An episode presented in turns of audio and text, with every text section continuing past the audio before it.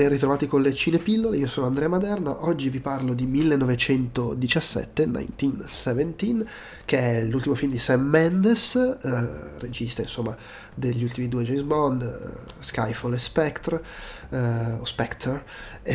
ma anche di film come American Beauty, eh, Jarhead, suo precedente film di guerra, eh, Revolutionary Road, era mio padre, regista che tra l'altro metto le mani avanti, è ovviamente signor regista, io non l'ho mai amato tantissimo, per qualche motivo non entra più di tanto nelle mie corde, il suo unico film che ho amato davvero e che ritengo un gran film è uh, Revolutionary Road. Questo però è forse il suo secondo film che mi piace senza particolari riserve uh, nella sua completezza, dopo appunto quel film con DiCaprio e Kate Winslet.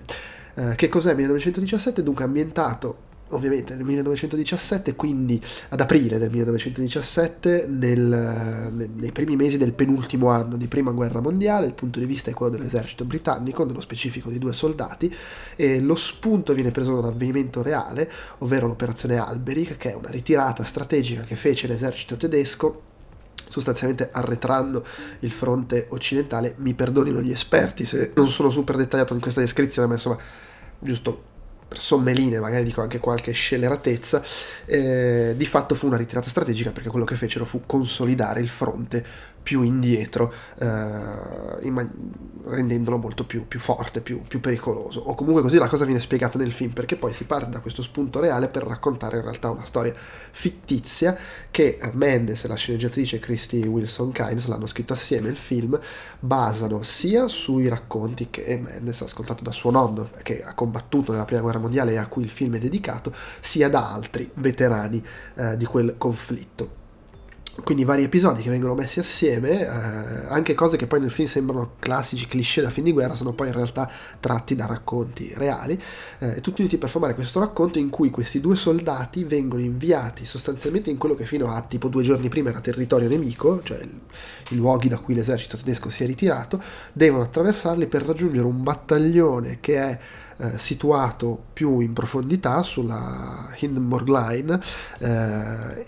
per avvisarli che non devono eh, come dire, eh, portare avanti l'attacco che stanno pianificando perché loro pensano che l'esercito tedesco si stia effettivamente ritirando eh, fino a questa linea Hindenburg e quindi sia uh, vulnerabile, sia il momento di dare il colpo di grazia, quello che non sanno è che in realtà c'è appunto questa consolidazione, c'è una quantità di truppe devastante, c'è tutta la forza dell'esercito tedesco, beh tutta no, però insomma c'è una forza enorme da affrontare, sostanzialmente se portano avanti quell'attacco vanno a morire. Le linee di comunicazione sono state distrutte dai tedeschi che si ritiravano, quindi non c'è modo di avvisarli, l'unico modo è mandare questi due soldati nella speranza che arrivino e che arrivino in tempo. Tra l'altro in quel battaglione si si trova eh, il fratello di uno dei due soldati, quindi c'è anche questo elemento in più eh, personale che li spinge a muoversi. Lo spunto è questo. Eh, la caratteristica forte del film è che è girato in piano sequenza, eh, una scelta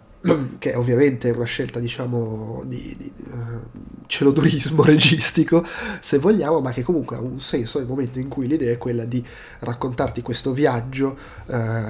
che questi fanno in tempo quasi reale, in realtà c'è un espediente a un certo punto che permette di fare un balzo temporale, ma per il resto li seguiamo letteralmente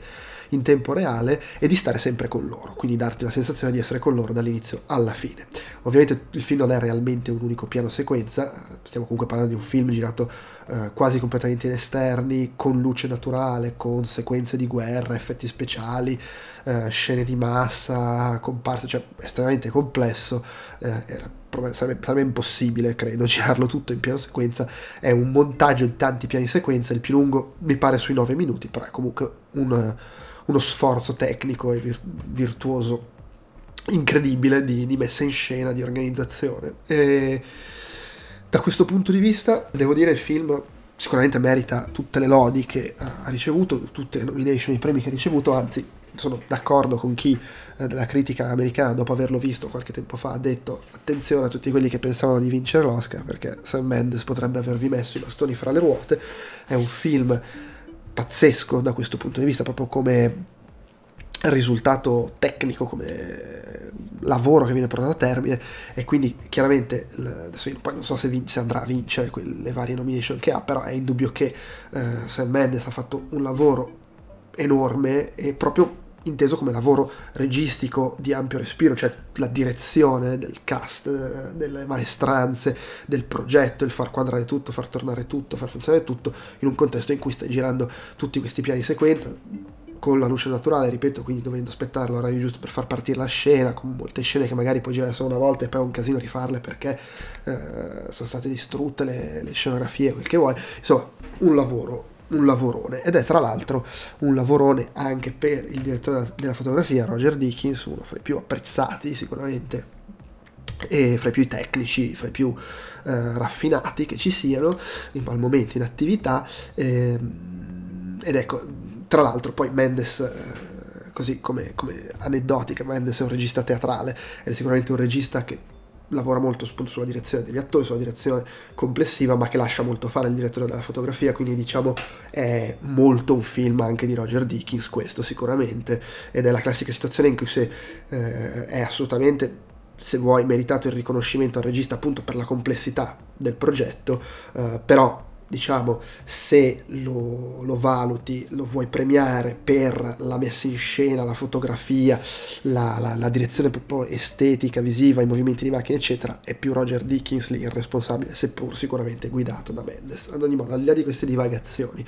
eh, funziona il film, secondo me, la, chiaramente ha quelli che sono sempre un po' i pregi e i difetti di un film girato in questa maniera, ovvero eh, è chiaro che quando funziona il piano sequenza ti coinvolge in maniera viscerale, sei dentro, c'è una scena che si vede nel trailer eh, del, di uno dei due soldati che sta correndo eh, in mezzo a bombardamenti, c'è la scena più spettacolare, non è la, necessariamente la scena più spettacolare, però è una delle scene più spettacolari del film e la guardi sei veramente bocche e occhi spalancati, super coinvolgente, sia a livello estetico, visivo, spettacolare, sia a livello emotivo, secondo me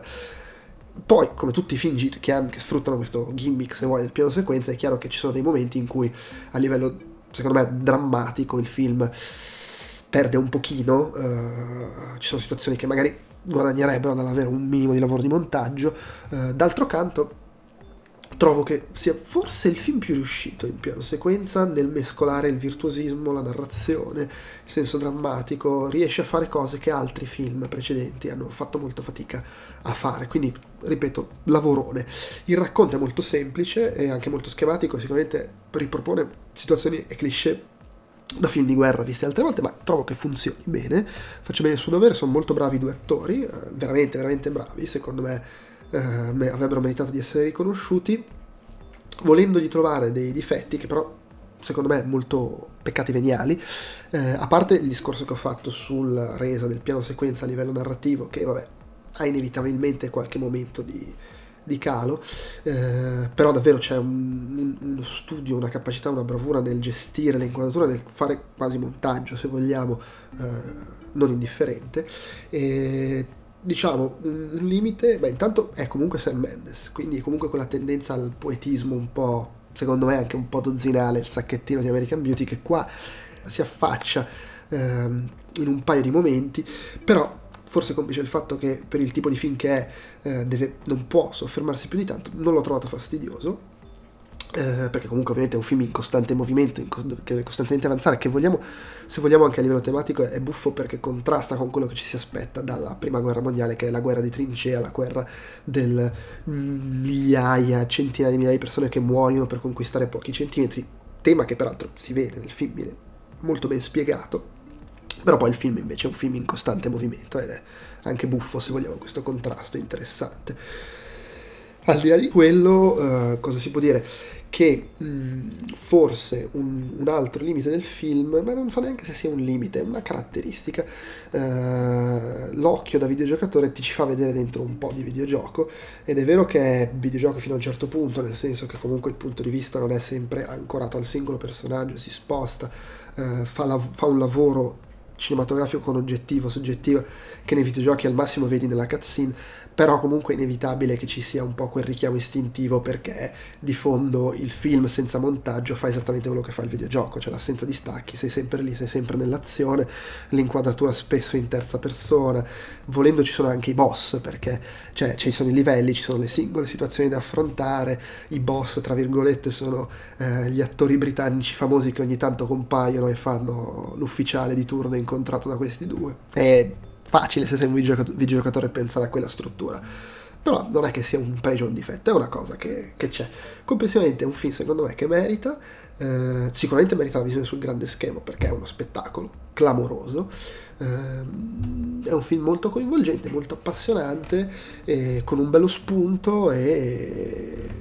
e che insomma non è, diciamo,